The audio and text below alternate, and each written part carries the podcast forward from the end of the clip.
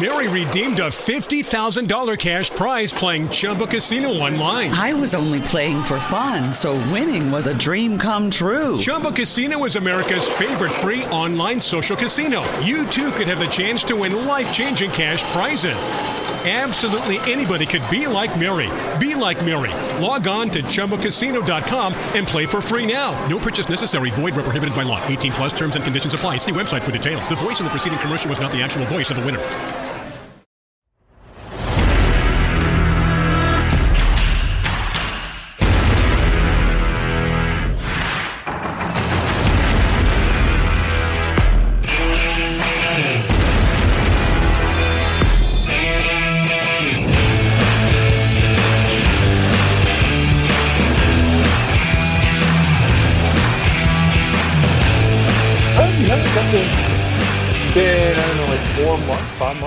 Months since I saw him. And Wow. So even though it was just for a day and a half, you know, it was still good. You know, we we did our uh, best to social distance and ordered food in and all that other fun Oh, yeah. stuff. So, um, Nice. How Try- how are they doing? They doing all right? yeah, they're doing good. Uh, my my dad's worked through the entire thing. You know, he he like his job kept him um, in work, so he's been just doing his thing, working. And then my mom, of course, is you know working as well. And so they they really haven't stopped that wise. Uh, like um, when it comes to that, but just you know they went last weekend to see my sister and uh, my nephew, and you know see them for the weekend, and then they came up here because they they just kind of you know wanted to see the grandkids and everything, and they just Yeah. you just roll the dice, you know. I guess you know. I know, right? at some point in time, we got to go and live, you know. right. Where where's your sister live again? I forget. Dothan, Alabama. Oh, okay. She's in Yeah. Alabama. Gotcha. Yeah, because um, Nice. my brother-in-law is in the army, so he's stationed down there. Um, and then he'll be restationed sometime. It was supposed to be in July, but that was pre-COVID. Um, Yeah. Texas or whatever. But he's just going by himself. Okay. Um, Oh, okay. yeah. Gotcha. So my sister will just stay in with uh with my nephew or son. Um, you know, until he, he- I think he's only stationed there for a year. Doesn't have to go deployment or any, anything like that. So Nice. That's cool. Yeah. Good. how's uh everything going on your end? Yeah, I'm just plugging along. You know, Plugging along? Nothing. Yeah, nothing too big over here. It was uh, Nash's fifth birthday. Nice. Um, last week, and then so Raina's family is um, in town, uh, and then they are. Um, so we saw them yesterday. We had a cookout over at Nate Nicole's, and Nash starts t-ball tomorrow. So they're supposed to have their first game, which is interesting. So we'll see what comes of that. I have noticed more and more like softball and t-ball and like youth baseball leagues playing now more than anything. yeah. So, Yeah, I mean, it makes sense. Everybody's like, you know, far enough away for the most part. so- yeah. Yeah, that's good. I mean, as long as they're, you know, they have the precautionary measures, it gets kids outside and at least doing something. I mean, I can only imagine Right. being, you know, it's one thing to be an adult through all this, but like being like a, you know, five years old, you know, around Oh that age, just not Yeah. will do anything. It's just, it's crazy. So Right, that's good. Up inside. Yeah. Yep. So we'll see. We'll see what comes of that. So, yeah, we had a little um, server issue today on the website. Uh, it, it was so funny. It was actually an issue with Google. Google did Really? something, and it caused our server to go down, um, and it w- went went to hell. So, Oh Uh, man. So, so you we were- have to work on that all day. yeah, well, it really wasn't anything on my end I could do. Um, I did. I went through all like the the measures to see if it was like there was anything on on our back end that was um, wrong. But the the company that we use for to to do our server, they basically said it's an issue between them, Google, and one other uh, third party user that they use, and it you know it took about an hour for the site to come back up, but it was really slow. And then oh and then I think like three, four hours down the road, it was finally like everything was back to normal. It was like little, little by little, the site would get a little bit faster and a little bit Gotcha. faster. So, yeah, Yeah, thank so- you, Google. yeah. Right. I know. Yeah, I saw Joseph sending some messages on good old Slack. So yeah, that's all that it was. It's, yeah, it's good job, Google. good job, Google. It's nothing. It happens. And I told uh, Yeah. Like I told Joseph and some of the other clients that I work for, because it, it was not just our website; it was on the entire Eastern Seaboard. Anybody that had Oh, a wow. server that was based Yeah. on the Eastern United States, it was that server, you know, it, deal. And so, like when I was in uh, the chat session, when I logged on, usually like a there's a, like a queue line if there's a busy day. Usually that queue Yeah. line for our uh, for the company that we use is like five. Like I have to wait for you know um, you know, five or six people or whatever in front of me, and then that Right. usually takes like two to three minutes for me to get put up. It was when I logged in, I was number 562. I no think. way. Yeah, it was all over the place. I waited like like, 45 minutes just to get through. I was like, and then the Oh, chat, man. and the poor chat people, like, you know, they can only do so much. And I was like, hey, look, Yeah, just right. want to make sure I don't need to do anything on my end. And they're like, no, we, you know, thank you for for contacting us. We got. I was like, okay, I'll let you be and stuff. But of course, you know, there's got to be somebody else that. Um, Five hundred. Oh man, that's insane. you know, sh- you know, there that day, like, you know, their that chat service and you know, the people in customer service were getting ripped to shreds. Oh yeah, absolutely, absolutely. Yeah, they probably like that you were just like, hey, just checking in. Yeah. So yeah, I had to like. So Joseph was like, "Oh no, you know, our site's down again." I was like, "Everyone's site's down." I, like, I don't know what to Yeah. tell you. Like, this is shit happens, you know, type deal. And right, so right. you, Yeah, it'd be, it'd be one thing if it was just ours, but yeah. Well, that's what uh, the last time that happened wasn't like I think November, whatever. It was just our site, and it shut it down for like two days and stuff. But Oh yeah. this was you know, nothing to do with us, and so. I said, no, you weren't looking at porn or anything that caused it. So, ooh, click this site to see the, yeah, the, right. The new nudie pictures. Boop. Uh oh. Post it to uh, LRM. Shit. That's all. we, Uh, but yeah, right. oh man, oh man, man, man. But uh, good news though. Hey, how about dark web, dude? Winning an Emmy. That's awesome. That seriously, right? I mean, that's a big deal. Yeah, I mean, uh, you know, so they won for best lighting, you know, so um, yeah, to to say that you're Emmy winning, you know, that's an unbelievable achievement for you know uh, Michael Nardelli, Roxy, you know, she, Mario Miscione, you know, those three, the, main directors of, and kind of the creators of Dark Web, and nominated for seven Emmys, which is unbelievable for being an indie project. You know, so- Absolutely, yeah. can't believe it. So shout out to the cast of Dark Web. You know, Mark and I love you. We miss you guys. We wish we were back in San Diego Comic Con again, and you know next oh yeah. running around. And, and and I just do have to say like that that cast is awesome and I mean I know like that seems very cliche but um Very every cliche. single person yeah I know right but every single person is like extremely extremely down to earth personal like easy to have a conversation with I mean they were some of the nicest individuals ever so not only to be um obviously nominated in the first place for all of them has to be you know such an accomplishment but to win one as well is just you know awesome so uh, they definitely they definitely all deserve it Yeah, I mean it's it's crazy to think about. So talking with you know Michael and Tim about it, I mean, uh, you know, it was just a, a a concept that they wanted to create. They wanted to do something different, not just an indie film, and they wanted to create a series. They got the you know the, the finances to you know to, to be an indie project. No major studio would would greenlight it. They go ahead and greenlight it. It was finished in production for a while. They shopped it around.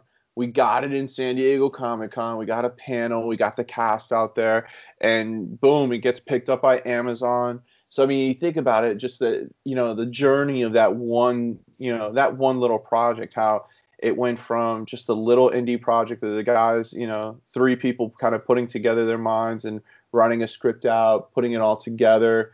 It, it's crazy um, that they the kind of the journey of it, and now it's you seeing it kind of come full uh, circle to the end and winning a, uh, an Emmy. I kept on like for some odd reason calling it a Grammy when when Michael sent me. I was like, "Oh, you're up for a Grammy?" He's like, "No, no, Emmy." I was like, for whatever. I just keep messing up the, the damn award shows. Um, but it's pretty cool. And then um, they they're now working on the the podcast, you know, building the dark web, which they're two episodes in. Kind of, uh, I would recommend it for anybody um, that is wanting to learn about you know the film industry or you know any indie filmmakers out there and you know the struggles and you know maybe some tips that you can learn from there but it's really cool i don't know if you got a chance to watch the first episode but i'm kind of a geek like that with documentaries and, and podcasts i yeah. like learn behind the scenes stuff but it's pretty cool and then listening to roxy talk is always fun oh my gosh she's hilarious yes roxy's awesome you're one of the greatest people to be around. Just a, a ball of fun. Yeah, absolutely. Yeah, so. if you ever need a smile, just you know, talking to Roxy is gonna do it. Yep. And then um, let's see, kind of moving on. Uh, so have you thought about your next uh, retro piece? What you're you're looking into?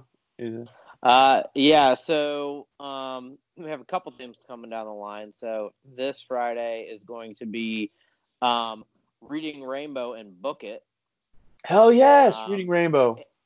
And did you know that the Book It program is still a thing? Yes, I did know. Um, yeah. And well, you only little girl, so you would know. Yes, that's the only reason why I know is my daughter, who is a great reader, yeah. a lot better than me, and you know the book. And I was like, I was astonished that the Book It program was still around. Oh yeah, so looking at the uh, Reading Rainbow and the Book It program, which was really kind of um, both started because of a big push from Reagan, um, obviously to build literacy. Um, he first started a lot with like adult literacy, but obviously mm-hmm. to help that, you know, create those sort of programs. So there's that one, um, and then um, doing one on a old board game. Did you ever have the Garfield board game? No, I did not. I. Oh man. No, I did not. You're you're missing out on that one. So uh, doing one on a Garfield board game from the early 80s, and then um, rounding out the end of um, 80 to 84 is going to be um, the uh, the Masters of the Universe castle Ooh, playset. Yes, yes. So, yeah, you have Grayskull, Snake Mountain, um, She-Ra's Crystal Castle, and then Eternia, which that thing was. You know, I, I forgot. Like that's the only one I didn't have, so I forgot how big and extensive and expensive it was. Um, then we're gonna move into. Uh, what did you look up the price point of the the Castle Grace? How, how, much was I it did. back then? I completely forgot. So so all of the cat well the the three main castles so Grayskull, um, Snake Mountain, and Crystal Castle were all anywhere between twenty and thirty dollars.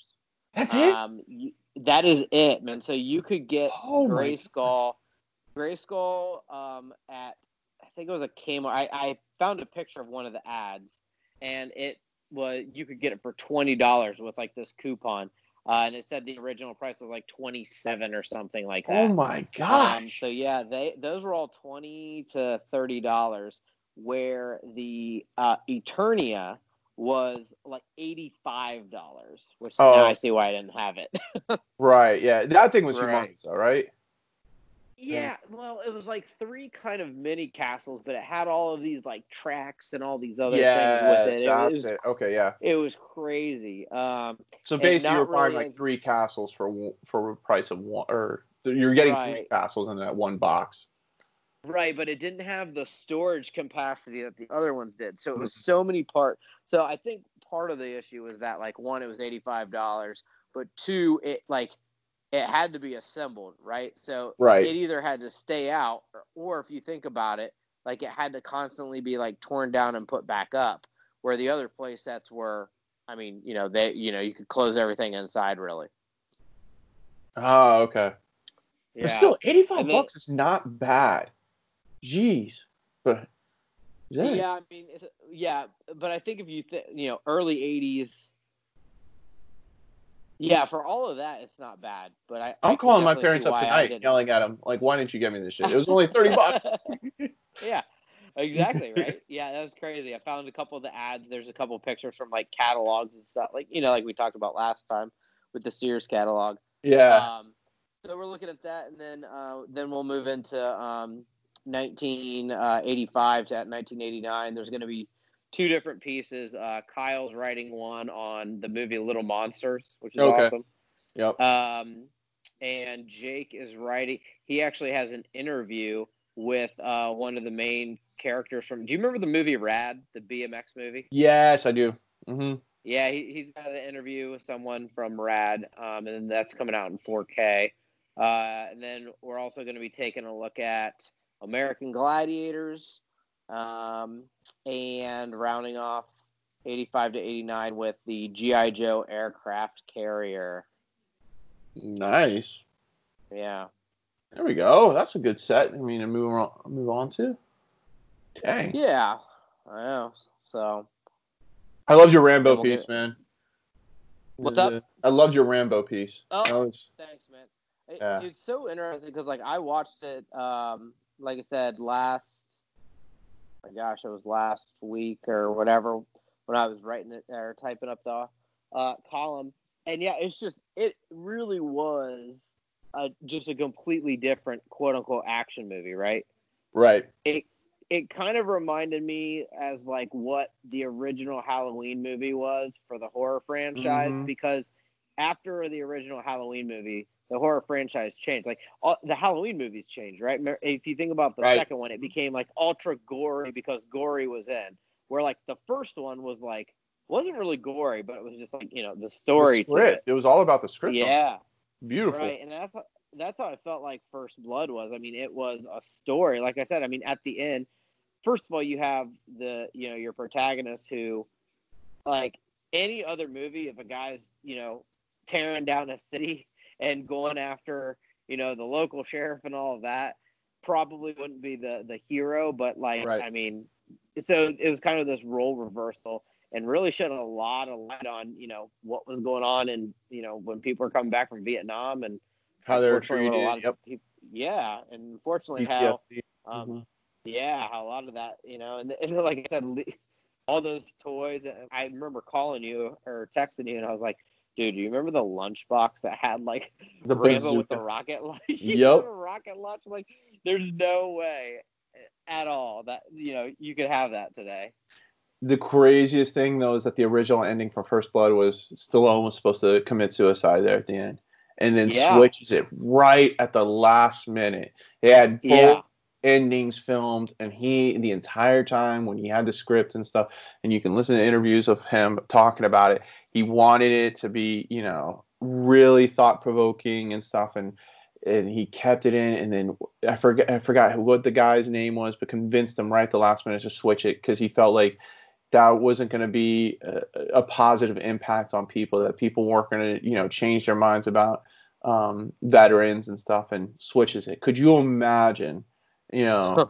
if if Stallone keeps the original ending in with you know committing suicide, how how crazy that would Well, I mean, and that's the thing because, like, even though that's such an unfortunate fact, um, but yeah, Stallone, Stallone was the, one of the advocates that was like, no, you know, like he's already been through so much, like not only Mhm. Vietnam, but like returning home and like home was just like Vietnam in a different way, Mhm. you know. And he was like all these things, like out in the cold, being chased, all this stuff, um, and he was like, he even said like if you know if Rambo would have committed suicide at the end, that would have been like the town winning.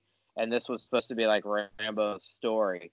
Um, and, and, you know, sure enough, here we are. I mean, what the most recent Rambo was what last year, two years ago, something like that.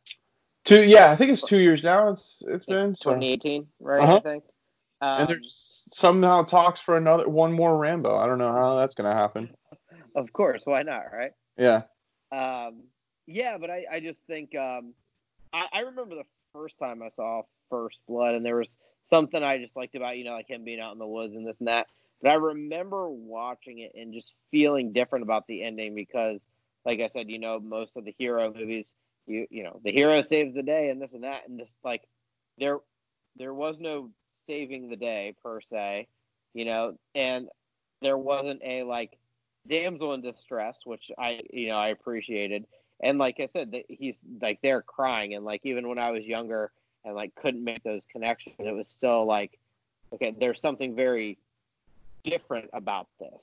yes, hmm yeah, because storyline it jumps. What is it like? what was it like four or five years after the first Rambo that they did the second one? Uh, oh yeah, and it's complete. Uh, so I think let's see, uh, first one was eighty two. I think the next one was eighty five or eighty six. Oh, that's not. It's not too. So four years. 80, yeah, but it was completely different. It was way completely different. different. Yes, that one. So like, even though it, it, it's funny because it's the same theme of Vietnam, but right. that's different because instead of right. instead of still you know uh, Rambo versus you know the, American society and the view on soldiers, it's Rambo versus Vietnam himself. Like, yeah. why why didn't we just let this guy go and by himself to Vietnam and take everyone out type deal? Right. Yeah, and I mean, and the the kill count was like triple. I mean, it was just. oh, the weaponry different. was so much better. Oh yeah. And well, and then the funny thing was, you know, as you and I kind of talked about, this this was the first time there was, you know, kind of R-rated toys and mm-hmm. um and, and a cartoon like we talked about, where once you get to I mean, even 1990 to 1992, so about a decade later, let's say, um, you know, all of a sudden the switch with like Ninja Turtles and Batman Returns, where there was that parent storm. Remember about mm-hmm. weapons and all. You know, I've kind of talked about like how Power Rangers and all that had to change. But really, like Rambo First Blood, and then especially Rambo First Blood, or you know, Part Two or whatever. Yeah. Like that's that was around the same time, and then you got things like Terminator and some of that stuff. RoboCop. Some of those toys, RoboCop, and that's when you started to get a lot, which was a very short-lived time. Um, but I still don't think that it would have would have happened without like Rambo First Blood kind of paving the way for it. Right, because RoboCop was rated R, right? The first one. Oh yeah. Yeah. okay. So Hunter and I were just talking right? So it was on the other day, and we so we both watched it. And I remember watching that as a kid. Dude, like, yeah, that's definitely rated R. I mean, right? You, okay. Uh, the the villain, uh, I forget his name, but it's the dad from that '70s show, who was a really good villain. Uh, I mean, they torture, you know, RoboCop before he's RoboCop, and I mean, it's very graphic. And then they get the um, uh, near the end when the guy drives the truck their van into like the chemicals and his right. skin mm-hmm. starts like peeling away. Do you remember all that? Uh, yeah, vaguely. it's been a while since I've seen the original RoboCop. Oh man, you need to check out. But yeah, it's extremely, extremely violent. yeah, I well, I remember it. So I didn't. Of course, I didn't see it in like in theaters, and I, I didn't see it when it first came out. I remember the local Pizza Hut. This is how back going way back. Um, the local pizza that we used to go eat at had the actual arcade game, the RoboCop arcade game. Oh, I played nice. that. That got me interested into it. Then there was the cartoon that I found, you know, yeah. on some late night, you know, syndication. And then I think it was probably four years after the first RoboCop, RoboCop. I think his second one came out four years, three or four years after. And when that was in theaters, the first one I uh, I got my parents to rent it. Now, of course, my mom had no clue what the hell I was renting it, and I watched it in my room, and that just shook me for the rest of my life. Oh uh, yeah, that's so awesome. Yeah, I mean, uh, but think about it, like so, and we, I know we've discussed this over and over, but I still jaw dropping to me that like there were RoboCop toys. Um, there was even yep. Die Hard toys you know, John McClane, yeah. you know, right? Yippee ki and you know all that stuff. I mean, it, it it's the '80s were unbelievable. yeah, I felt like that was such a short amount of time. So if you think about it, let's see. So RoboCop, the first one was '87. Okay. Um, and Rambo. That makes was, sense. I think, 86. Oh, okay. Rambo, the second Rambo was 85. So I really feel like 85 to like 89, 90 was like maybe even a little further. I'd say 85 to about 92. I feel like 92 is when things started to like slow down a little bit with that and things started to change because I just I remember the main backlash with Batman Returns. Yep. And and and the McDonald's fiasco. Um, and then it all like went from there because if you remember, so I remember like when the Batman Returns toy line came out. Right. Um, and for some reason, do you remember there was like Robin, like the Tim Drake Robin for Yep. whatever was in that? Like Mhm. I don't know why, but um, and so like they had they had the Catwoman from the movie, like the Michelle Pfeiffer costume and everything. Right. Um, but the Penguin they had was just like a repainted version of like the Super Friends or the uh, Superpowers Yep, like uh-huh. line. Because Like, I got not- the I, I got the actual like eight inch toy version of that when, when, when like what was it Mattel we used to run those Yeah. lines and I noticed how Yeah. similar it was. Yeah. And so, like I said, that's why I feel like when the toy thing started to switch, because then what you get to 95 was Batman Forever, right? Right. I think. And then that's when it was like, all of a sudden there was like a flip flop and like make the movie to match the toys or, eh, you know, and it was, it was pretty wild there after that. But yeah, there's like this short burst of like, late 80s of like anything goes toys like eh, whatever i mean think about it right like you said like john mcclane you know like well yeah cop but like you know shooting up you know terrorists and obviously rambo you know you know going after terror like i feel like anything could have been like terrorist oriented. I was like yeah here's a toy for it. It's fine. And what's so funny about that is that if you watch the the documentary the toys that, that make us on Netflix, they they talk about I forgot which episode it was. They talk about a window from it I think it was like 84 to like 91 somewhere around there where basically you could get away with making any type of toy and it would get pushed onto the shelves. And one of the um, biggest examples of this was on the Terminator. Uh, it was like one of the first Terminator uh, toys, or maybe it was Rambo. No, I think it was Terminator.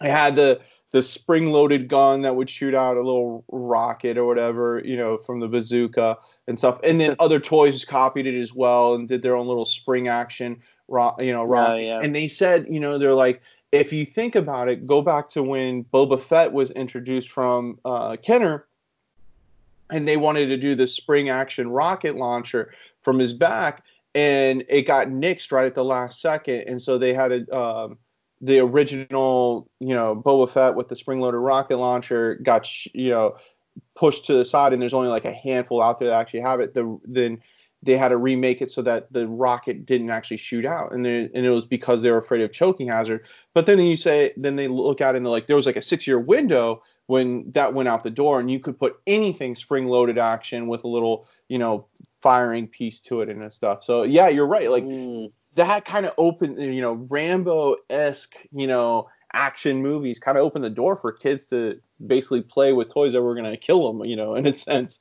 yeah yeah yeah it was legit like anything goes i feel like Oh yeah, but it's it's and that, funny. And that was a time too where I mean, so I feel like I even had weapons at the time that didn't have the um, like orange caps or like they weren't bright colors. Like they legit just looked like whatever the weapon was. Right.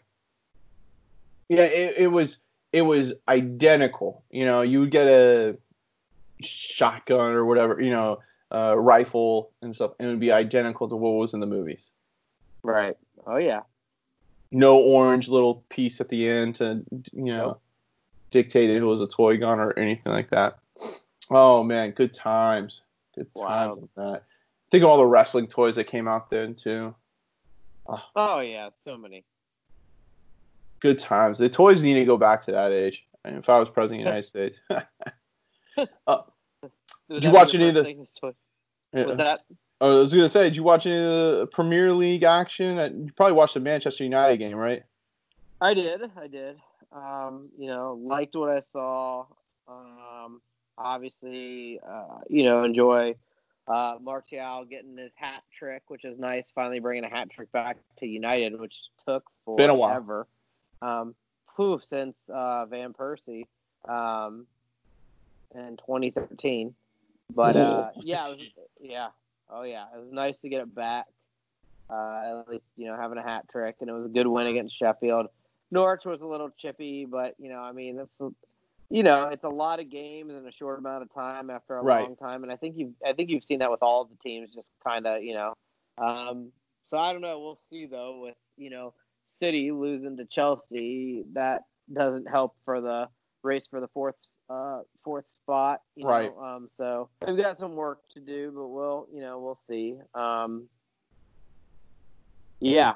Uh, how do you, you feel? Know. So remember, like before the season started, you and I were kind of fig- trying to figure out how like the actual like commentating would be and like how they would interact. How do you feel that they're like feeding in the crowd noise into the game to try to make it seem like you know there's actual like it, something going on or whatever in the stands, but then you look in the stands and there's no one there?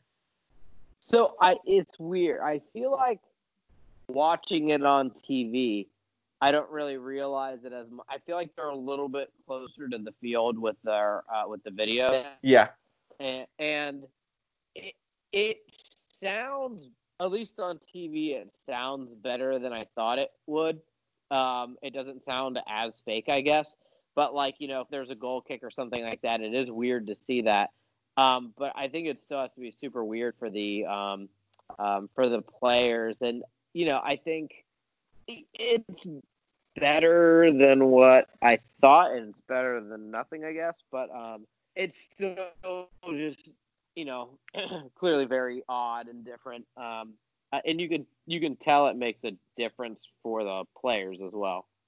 Right. Oh yeah, it's definitely the the action on the field is definitely different, and I, I agree with you. I think it's because the lack of fans in the stands, which I understand, and of course you want everybody to be safe. So, uh, without a doubt, it's um, after watching WWE for the past couple weeks with their fake fans uh, surrounding the ring, which is oh, weird. Yeah. With their yeah, I, am I'm, I'm kind of happy that it's not that way. It's just weird listening yeah. to the fan like the crowd noise sound. Yeah, yeah it doesn't make sense. It, it's kind of distracting to me almost because I'm listening to the crowd noise and I'm looking in the stand. Like it, I'm constantly wanting to look in the stands to see the fans, and it's right. not there. And then it's my brain's like playing tricks on me. But no, I, I think the action's getting better, and you know. Um, luckily, you know, there's only a handful of games left, and then you know the Premier League can, you know, can take its rest, and the FA Cup is they're in the semifinals now, right? Because United yeah. won, and what was it? Uh, there's I forgot the other uh, so, City so won. Uni- yeah, so United played Chelsea and Arsenal played City. Yes, that's it. Okay. So I mean, we're, Which, we're down to end. Uh, I do not want to play Chelsea again because that's the fourth time this season. It'll be the yeah. fourth time. And United have beat Chelsea three times. It's hard to beat a team four times in a row. Four times. It's just very hard to do that. And Chelsea's um, playing with a little bit of fire. Uh, you know, what was it? Pulisic is, you know. That uh, that's the only time they do well. If you look at it seriously, like they were playing like crap until he was subbed in and mm-hmm. I mean, he he has saved their butt. Yeah, because even against Leicester, he, he had a couple shots on goal, even though they were blocked and stuff. But he's kind of yeah. given a spark to the team, so it's oh, not absolutely. bad. Yeah, um, you know, not a bad thing. So I think Pulisic's got a, a shot to, you know, play significant time um, next year for Chelsea. So that's good for oh, yeah. USA Soccer. It'll give a, a, a big name for you know people to cheer for. Yeah, um, much needed. Yeah, so yeah, I agree with you that United's got a tough game ahead of them. It, I, you know, it'd almost be better if they were playing City next. Um, you know. Yeah, at this point. yeah, yeah, at this point, exactly. Uh, but for Chelsea to beat them four times in a row, oof, gonna be rough. Yeah, yeah, I think it's a little tough, and we'll see. I think I'm honestly at this point more concerned with like Europa. I think that's got to be more of a focus on the way in than anything else. To be yeah. honest, at this point. No, I agree with you on that. And um, but we'll see. And then our boy Jose Mourinho, man, woo! Harry Kane saved him by getting a goal right there near the end. You know, against West Ham. the game was insane. uh, and Harry Kane gets a goal, and I forgot it was like 85th minute or something. It was late in the game. Right.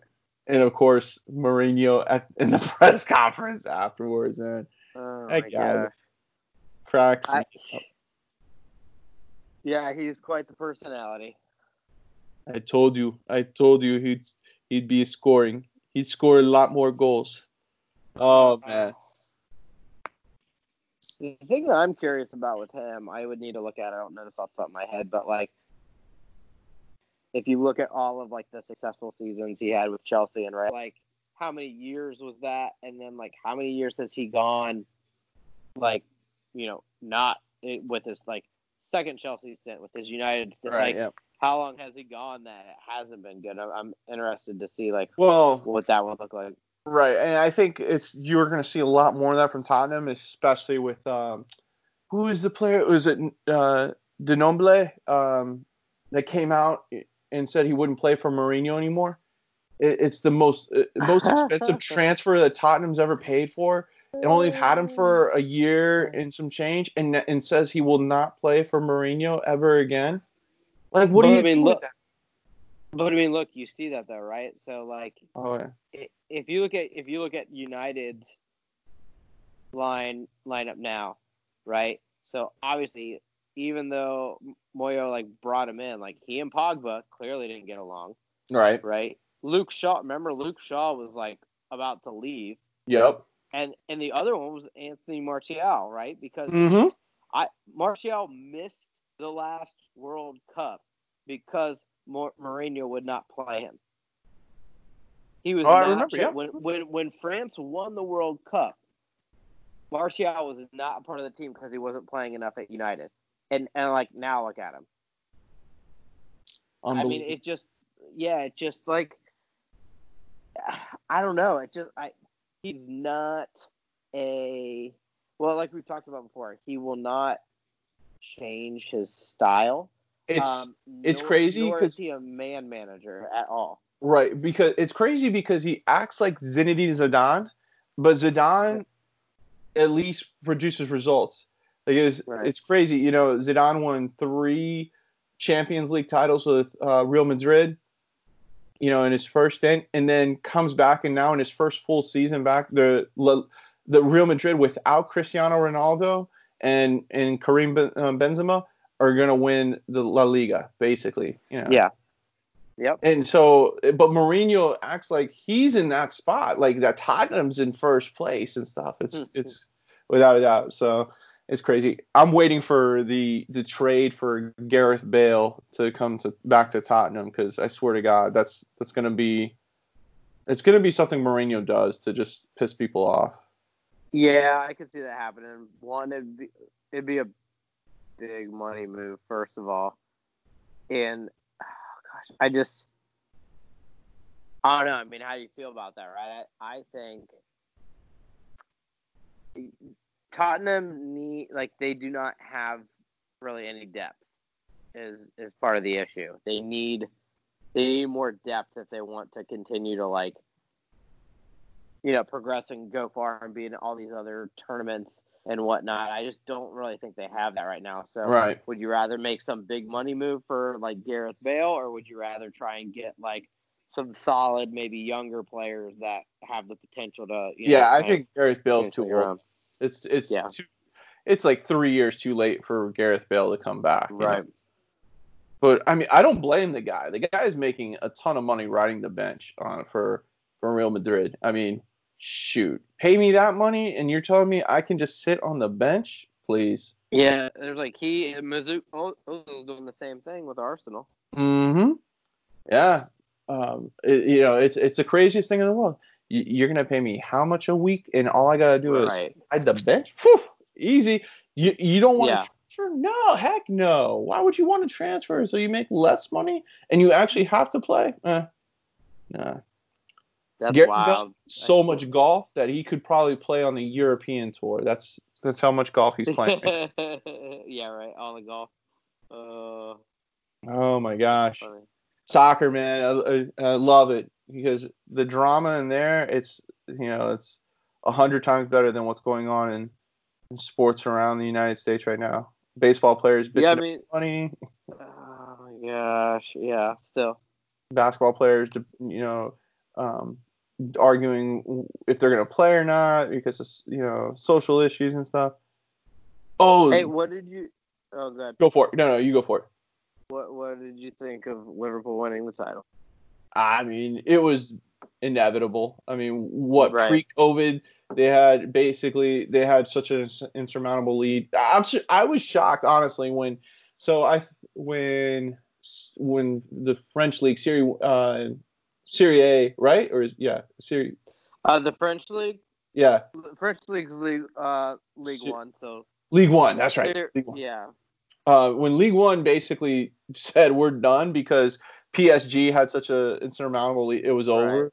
I thought for sure Premier League was going to follow suit because what Liverpool had to win uh, out of five games that were left, they only had to win one, and City had to lose one to basically, yeah, you know, and that was done. You know, um, so I mean, it's good the, for Liverpool. Thirty years since you know a league title. Um, you know, I, I like Salah. Um, you know, I, didn't. I forgot that LeBron James was a minority owner of Liverpool until he tweeted out that you know we won the championship, and I was like, "What the hell are you talking about, man?" NBA. and then I, yeah, right. read the tweet a little bit closer. And I was like, "Oh yeah, that's right." He, I remember way back when, like when he was like in his fifth year NBA, he bought a minority stake in Liverpool. I was, nope, paid off. Yeah, the the thing like obviously credit where credit's due. Like they're an amazing team, but like the only thing that is annoying to me, and maybe I'm just a bitter United fan, but like there's a lot of American bandwagoners for Liverpool. Oh yes. That that jumped on board like when when they became good and like so don't really know anything about them. And like so you'll see these things that are like um, you know best team in the Premier League because they won with seven games left. So there was this chart that said like how many games were left, like um, when the title was won, right? Right. And so Liverpool, it is it is correct. They're at the top with seven, but they're like, you know, the best team. United is on that list three other times. Oh, without a doubt. And I'm just, you know, and so you know, there's that, and then like someone was, um, someone was like, well, Liverpool's actually has more titles than United because the the title is called the Premier League now, and it's not the Barclays Premier League. It's not. It doesn't have like a sponsorship. I'm like, dude, are we really doing that right now? Like, are you kidding me? you know, I was like, get out of here with that sort of stuff. Um, and then the final one that always gets me is like, you know, Klopp did this without ever, you know, Liverpool don't have money like the other clubs. Okay, so oh. took, yeah, when Klopp took over, his um, his starting eleven that he had was a you know combined like combined total somewhere it was like 140 million or something like that. This starting 11 is over like seven. He spent like over 700 million pounds. Now I'm not saying that the man shouldn't or you know Manchester all the Manchester spend like I'm not saying it's that, but like don't sit here and tell me that the man doesn't get money when you know what I mean. It's just like come on, get out of here with that. No, Liverpool definitely spends money. Like is it is it man like what is it? City's the City's the most expensive team, right? I think. And then uh City and then United's closer, also yeah. United than City. I forget. I'm pretty yeah, so I think City's number one and then United's number two and stuff like But still the like what you're talking about though, it's not La Liga where it's like if if Atletico Madrid won La Liga, that would be something special because the insane right. amount of money that both Real Madrid and Barcelona spend is so vastly different than Atletico right. Madrid, which is the third richest team or whatever. But still, if they won, it would be wow, unbelievable. Um, or something. But Liverpool, they spend their money well. They spend, you know, they don't throw a lot of money at transfers, but they at the same time too, they do spend money you know, and even Klopp's expensive. When they uh, when they paid for Klopp to come over, that was an expensive right. buy right there too.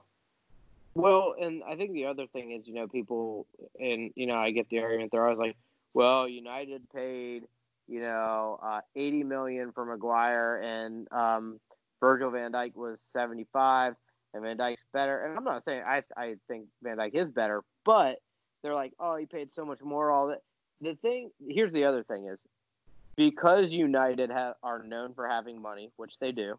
Mm-hmm. Like they will, and, and City as well will have to pay inflated prices for players, or else they won't get players. You know what I mean? Where right. Other clubs, for instance, may not have. For, for, okay, so if Virgil Van Dijk went to United, I guarantee it wouldn't have been for 75. It would have been for like 95. Because you because teams know United have the money to pay, so the prices are always going to be inflated. Right. No, exactly. When if you it is tougher to manage a team now like United or uh, or City or you know the bigger because when you're in the transfer game and you have that tag of oh I'm the you know general manager or whatever they call them you know and to to try to buy a transfer just that tag alone means that you're going to pay more money for a, a, star versus a Tottenham, a Liverpool, a Leicester right. City. You know, like it, right, it, yeah. it comes so to say that that's not that's not a valid argument. I, I agree with you 100 percent for fans to say, oh, they spend less money. Of course, they spend less money. They're Liverpool. You know, they they don't have it now. Watch if Liverpool wins right. three Premier. League titles in a row. Now all of a sudden, when it comes to transfer time and transfer, hey, that money's going to go a lot higher. You know, right. you're going to start seeing a shift, right? Without a doubt, it's. It, the city went through that. I mean, City was getting you know players for a discounted rate, and then all of a sudden, you know, they get um, you know some new owners, some new investors. They start spending a little bit more money, and then all of a sudden, bam, bam, bam. Now it's it's a lot of money for for City to invest in players, and they're going to spend a lot more money. You know, it, that's not a valid argument at all. Um, no, I mean. Salah, I'm I'm happy for. I think he got you know I what was it to the not it's because they won Champions League last year, but the year before when he got mm-hmm. injured in the finals, you know, it, it oh, yeah, him yeah. and stuff because he had such a remarkable season that year. I thought that was his yeah, absolutely. his season. Um, and so for him to win Champions League, him to win, you know, Premier League, I think that's a complete. And I think he wants out of Premier League. I think he wants to not not for bitterness, but just to move on to you know bigger money and a bigger contract. So I think you're going to see him either go to you know La Liga or um, uh, League One in Italy and stuff. So I would say I, I could see him if anything La Liga. Um, yeah, you know, because he's going to be having some you know pursuit now, um, and we'll see what type of uh, resilience um, Liverpool Liverpool have right uh, in that area. Because whenever a team does well, obviously, you know, Barcelona, more so Real Madrid, is always tossed into the tossed into the mix of, you know, it's oh, so there's hard one there. together when you win the Premier League title like that. Look at Leicester City when they won it. was it three years ago when they won the Premier League title? They won with the the cheapest team in history. Oh yeah. And yeah. then everybody wants to t- they win the title. Everybody wants to get a pay. You know they they start trans. Yeah, I mean that's where uh, Murat. You know he went to um, City. Yeah, a lot of players. Mm-hmm. Which is understandable. So I mean, I could see definitely a lot of you know, I don't know. Oh, we'll see how COVID plays out, but yeah, I could definitely see you know this Liverpool team kind of disassembling a little bit. You know, uh, yeah. you know, Barcelona's got to look for a person to replace uh, Messi.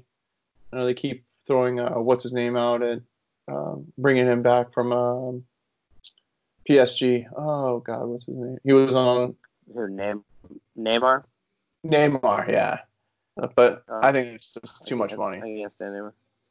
Uh, yeah, I can't even. Drama. Uh, a drama. I think he's overpaid, overhyped. You know. Mm-hmm. I don't know. Yeah, I, am not. I don't know. I don't. I'm not a fan of his. He's he's a little too dramatic for me. Yeah. Um, Staying on soccer though, did you see the story? It came out just a little bit ago, a couple hours ago, um, that the national or the women's soccer league um, that's about to start back up here. Um, mm-hmm. They had made an announcement that they're going to allow their players to stay in the locker room during the national anthem if they want. So now we got standing, kneeling, and locker room if need be. Uh, uh, to me, it's kind of overkill. Like for the love of God, like eh, how many more options can we do for the national anthem? First, we got Bruce Arena last week, which we, we talked about getting rid of it, which that was crazy enough. But now it's like option A, option B, option C. So stand, kneel, or stay in the locker room if, if you would like to. I mean, in all honesty to me, if you are going to play a professional sport in the United States of America, the least you could do is come out for the national anthem. I don't care if you kneel. Uh, if you stand, it's fine. But for, for, I just think it's too much that the National Women's Soccer League is going to do. And I think it's going to kill their audience. If you ask me, what what are your thoughts on it?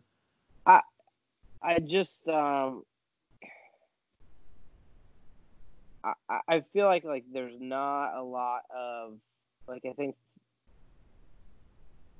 I don't know. It doesn't seem like things are like really like fine tuned out. It's like it's just like they'll keep coming up with more things and then it'll change and adapt. And I mean, it just, I, I think sometimes if, if there's more options, it, I don't know. Like, so how does it even work then? Do you wait for the people to come out from the locker room after it's done and then like get started? I just, I, I don't know what it looks like. I, I guess like logistically even, you know what I mean? Um, I don't even know it either because the announcement was is that there was they just made the like it was just maybe two three hours ago that they said that they would allow the players to stay in the locker room for the national anthem if they want to which okay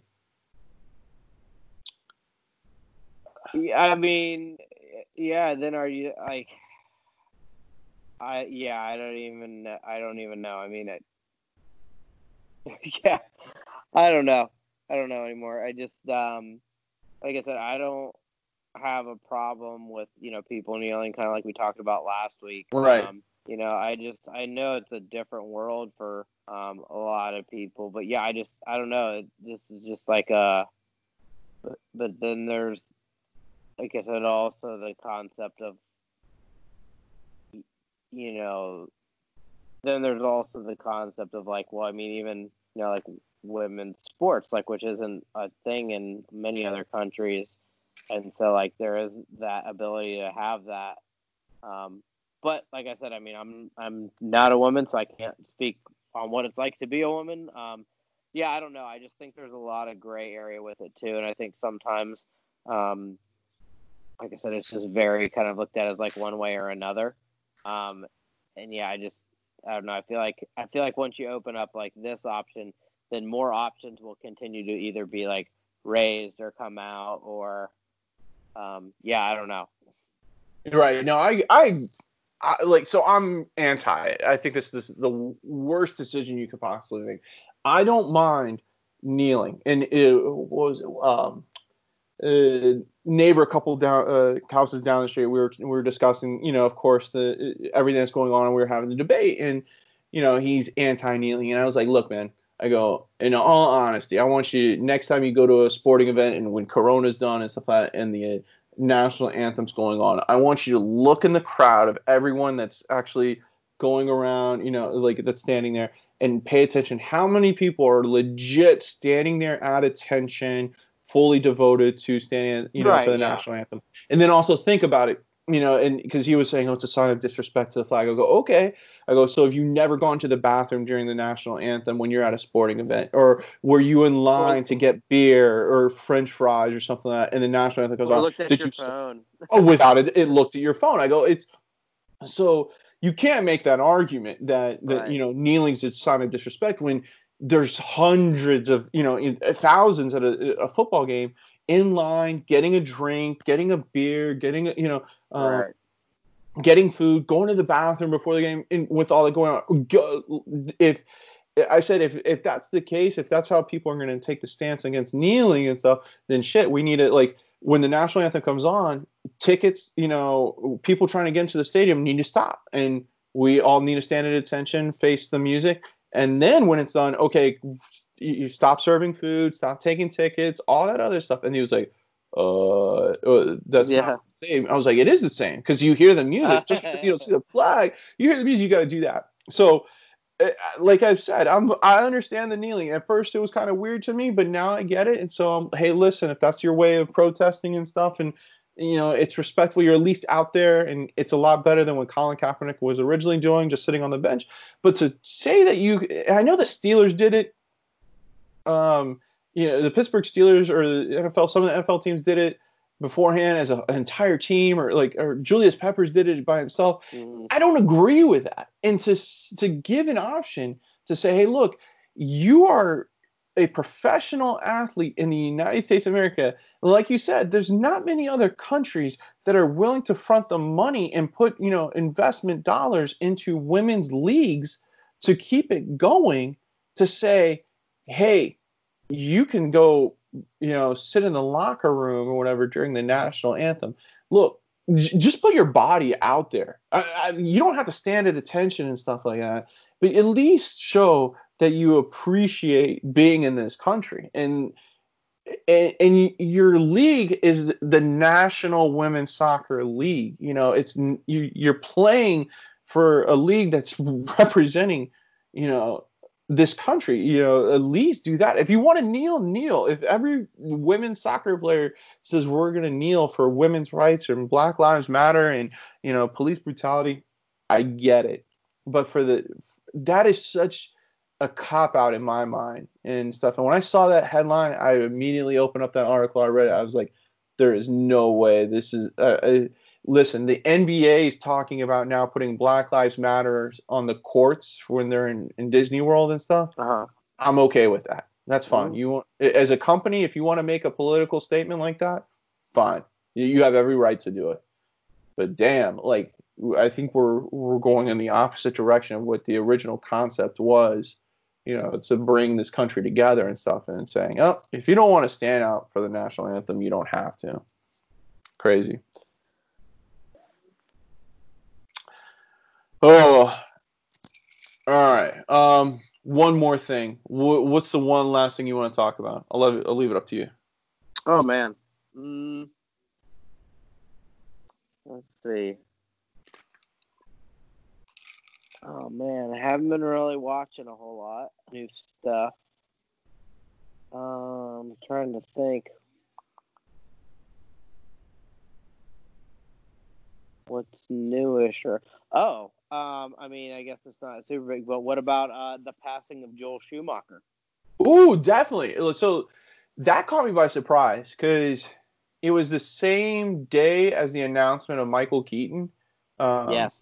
Yeah, uh, uh, Michael Keaton, you know, possibly reprising his role as Batman, and I think that story got swept under the rug. And I like Schumacher was Batman Forever and Batman and Robin, correct? Yeah. Mm-hmm. Yeah. Love Batman Forever. I think, you know, of course, Batman 89, Batman Returns, but uh, I think Batman Forever has a, a, a, a special place in my heart. Um, because I was always a big fan of Robin, and because I was, of oh, course, yeah. a young kid and stuff like that. And so that was the first one with Robin. I thought Jim Carrey's Joker was amazing. Um, Did you really? That's interesting. Or I mean Riddler. Riddler. I'm sorry, not Joker. Yeah, yeah. Jesus. Um, no, I I loved it. I thought it was I thought it was kind of it was a good balance of the kind of weirdish Batman, you know, Adam West version of Batman. Yeah. And kind of a new take on it with that darkness, you know, not necessarily Tim Burton, you know, type steel, but I liked it. You didn't like the Jim Carrey I, version? Uh, no, it's not that I didn't like it per se. I just felt like at times he was over the top. Like, and that's not that's not what I thought of the Riddler. Like the Riddler that I usually think of is more along the lines of like the animated series Riddler, the right? introvert that's more, more, yeah, like or even or even Gotham or even Gotham. Um, yes. But I, in the same vein, um, he was very much um, like you said, like the um, Adam West Batman Riddler, which I was fine with. So, like I said, it's not that I didn't like it. Like I'm, a, I, I like Batman Forever. Right. Um, I just at the time I remember prior to that when poor Robin Williams, they were dragging him through all that again. Like I was really in favor of like Robin Williams being the Riddler. Um, and it was Jim Carrey, you know, he was really big at the time. So like I said, I'm not like completely against it. And I think one of the things that I forget where I, I was reading an article one time and one of the things that they said which makes sense. So you know, if you think about each of the Batman movies, even Batman and Robin, for as bad as it was, um, mm-hmm. that like each one still very much almost fits a, you know, some age of the comics. You know what I mean? Like there was a time when it was super super campy, like Batman and Robin campy. You know, right? So mm-hmm. like, yep. it, for as bad of a movie as Batman and Robin is, and for the issues that they all have, like they still very much fit um in in a specific kind of place, which I still which I do appreciate. Yeah, it, you're you're absolutely right. Like the the four Batman movies in the you know 89 through I think it was like 96 when Batman and Robin 96 97 I want to say 97 I think yeah yeah I mean they they kind of cover the genre of Batman in right. I would say in opposite order so like you know Batman 89 of course was um, you know the Dark Knight and and um, Frank Miller's version of it. So that was more connected. But then the further along we got with the movies, it went older, you know, and got that campiness to it and stuff. Because the funniest thing it, now I laugh at it, but when I was in the movie theaters and saw it, I thought, oh my gosh, was George Clooney taking out the Batman credit card uh, in Batman? Oh my gosh! Yeah. And I was like, what the hell is this? Like, Batman does not have a credit card. Are you freaking kidding me?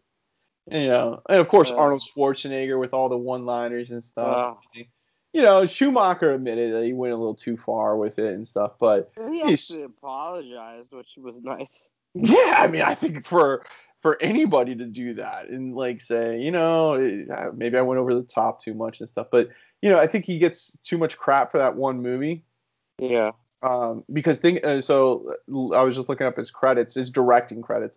He, he directed Saint Saint Elmo's Fire, which is a classic. Oh yeah. Um, The Lost Boys, another classic. Um, Dying Young with Mel Gibson, um, mm-hmm. uh, classic. Um, the Client before, and that was a John Grisham movie and stuff, which oh, just yeah. good. A Time to Kill with Matthew McConaughey. Oh that was yeah, that's a good one. Which unbelievable movie. I couldn't when I um, when I saw the in the announcement that he died, and then you know a couple articles. I I had no clue that he directed that movie, and it's such. In, oh it, yeah. And it, the, they said it's so crazy because the Time to Kill came out right before the year before Batman and Robin did. So you went from that movie to Batman and Robin, which is wow, so. Yeah. yeah eight millimeter, which is another good one with oh, Nicolas wow, Cage. Yeah. Um, see, um, and then he did Phantom of the Opera in 2004, which was uh, like yeah. it was good because it brought Broadway to to the movie theaters and kind of giving credit that. Um, you know, and that was kind of like he did like other ones that were were good, but not. But to think of like his film, you know, credibility is is unbelievable. So I mean, he's definitely one of the the great directors, movie producers, and so forth. You know, he he always gets a bad name for Batman and Robin, but the guy knew his movies. He actually had a pretty decent pitch for a follow up to Batman and Robin, where he did want to bring it back to a much darker film. Um, mm-hmm. You know, you if anybody are Batman fan, they probably heard of you know Batman Triumphant or whatever mm-hmm. it was going to be called. Um, and it was going to be a much darker take with Scarecrow and stuff like that. And so, you know, I think he realized kind of what it was with Batman and Robin. I mean, you know, I think the studio at the same time did the right thing, like, eh, you know, we'll take us in a different direction. But you know, I I, I give him a lot of respect for understanding, like, okay, this, uh, you know, th- this wasn't the best. And not only that, but like I said, he even if you have the um uh, at one time they sold like uh, all four Batman movies like together. Mm-hmm. Um, and and then some of the uh, for Batman and Robin, like the director's cut. Um, you know, when he was talking, uh, doing like the voiceovers, he even says he's like, you know, my intention was in no way, shape, or form to, you know, offend any fans, and if I did, like, I truly apologize. So, I mean, I think that's that's pretty big of him. You know, and it's it's still funny because there's still a good fan base for that movie. There's still a group of uh, young people. It'll probably so I was in freshman, eighth grade or freshman in high school when that movie came out. '97 was freshman in high school, um, and so there was a lot of like I remember younger kids that really liked it. It's kind of like the prequels for Star Wars. You know, when the right. prequels came out, a lot of the high school, college, and adults hated it, but the kids loved it. And so now those kids that you know, or even the the ones that were born after the prequels uh, for Star Wars were were born like in the early 2000s. They love the prequels better than the original trilogy, and so I think that right. it, it serves. You know, it's it's a Batman. I, I kind of you know have thought of Batman and Robin is just that it's that family version of Batman that you can pop in and watch it yeah. with kids that are you know four or five years old and not get scared shitless like I did with Batman '89. Um, right. That was a scary and dark movie. I'm sorry. That was, and then oh. Danny DeVito's Penguin still hmm. scares the shit out of me. Um, I know when he bites that guy's nose. Oh my god! Yeah, and it's it is not even like red blood. It's like oil. Like the. Oh yeah, it's like bile and the, yeah, it's pretty nasty. Yeah, like what the hell? Uh, but I mean, and what I will say is, I mean, even when Batman and Robin is on first bat of a movie, it is like if it's on, I'll watch it. You know, it's one of those where it's like, oh, it's on, you know, whatever. Oh yeah, because I mean, um, listen, it can't. It, the amount of one-liners you can get from that movie just from Arnold Schwarzenegger's Mr. Freeze character alone is priceless. Well, that's when you saw a shift, right? Was when, so obviously you had Jack Nicholson and uh, you know the first one, and then mm-hmm. in Batman Returns, you, know, you still have that star power with like Danny DeVito and uh, Michelle Pfeiffer, and th- then it became more about like the star power of the villains. I felt right. you know what I mean? Because then obviously Jim Carrey and Tommy Lee Jones, who at 95, both of them were at like you know really big part like points in their oh, career. yeah, Eight, um, then, Jim Carrey's was off just off the peak of Ace Ventura. Right. Um, and then obviously, like after that, like you know, I, I remember for the longest time, you probably remember this too. Um, like it was rumored that um, uh, the Patrick Stewart was going. Everybody wanted Patrick Stewart to be Mister Freeze. Oh um, no, I never heard that. That would have been a good one. Oh, though. you never heard that? Yeah, no. never, like so many people were pushing for Patrick Stewart to be Mister Freeze, which I think would have been awesome as well and then they cast Arnold Schwarzenegger, and everybody was like, okay, like that's different, but all right. But once again, if you look at the Mister Freeze from um, uh, from you know the Adam West Batman series, it's actually not that much different. no, they're not. It, yeah, it's really not that much different the, the whole like theme of the movie is not that much different from the Adam uh, Adam West series and stuff. You know, the oh, yeah. the goofiness of it and everything. Um, you know, the even like the the characterization of Bane. You know, like the, the costume was mm-hmm. ridiculous for that. I mean, everyone knew that that was those were like foam muscles and stuff when walking right. around. You know, they didn't even try to do something like what they did with Tom Hardy or anything. They just said just put a guy in a suit and we'll make it work type deal. And then uh, Uma Thurman's Poison Ivy and how Batman and Robin were fighting over her. And so, oh man, it was. Yeah, I think what hurt the movie too was that like the animated series was around right around that time too, and the animated series yeah. was uh-huh. was point. It was like that that had a perfect combination of a dark grittiness to it. It had the you know right type of tone for the comics, and, but it was cartoony enough um, for kids to, to to like it. And so, and, well, and sorry, but don't forget that Ma- Batman: Mask of the Phantasm was out in '93. Oh yeah. Um, and that that was in theaters too. I remember going to see it yep. in the theater. Mm-hmm. And, and so yeah, I think when you had this I think when when the cartoon, the animated series was darker than the movie, is when it just didn't really seem to fit. You know what yep. I mean? Oh, I agree. If the roles had been reversed, I think it would have been a slam dunk.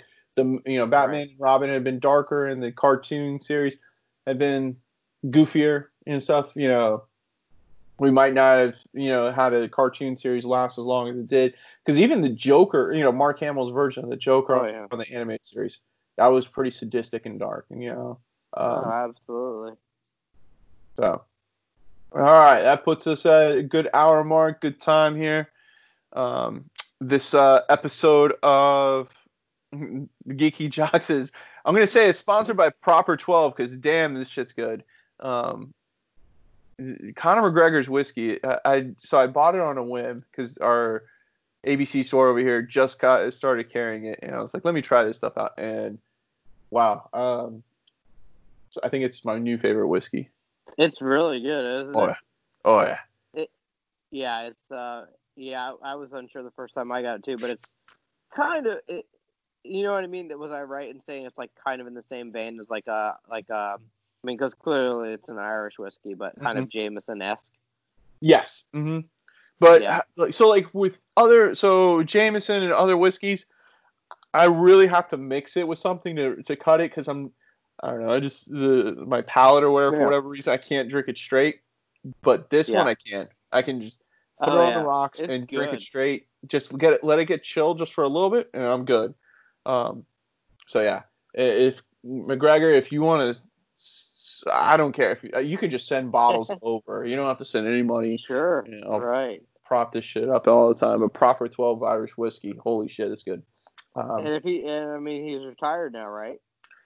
Oh, I mean, hey, so, so, I, if so I was him, I would. To, so if he wants to come on the podcast, come on and we'll. right? Yeah, man, talk some shit about UFC and everything. Let's do it.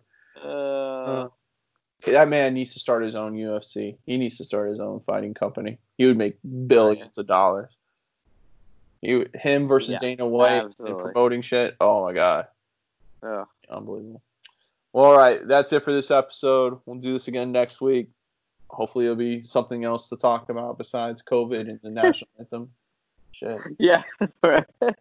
oh my gosh. Uh, we'll, but hey, it's we'll still fun though. Right. It's still fun. Yeah. Good time. All right, bud. All right.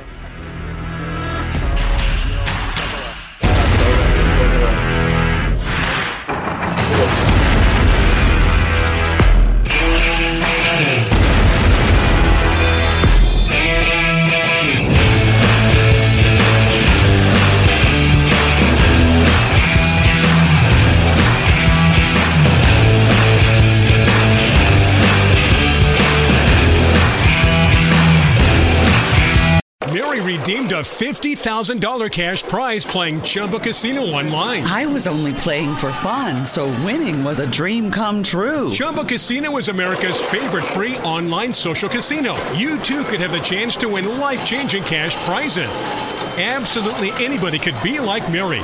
Be like Mary. Log on to ChumbaCasino.com and play for free now. No purchase necessary. Void where prohibited by law. 18 plus terms and conditions apply. See website for details. The voice in the preceding commercial was not the actual voice of the winner.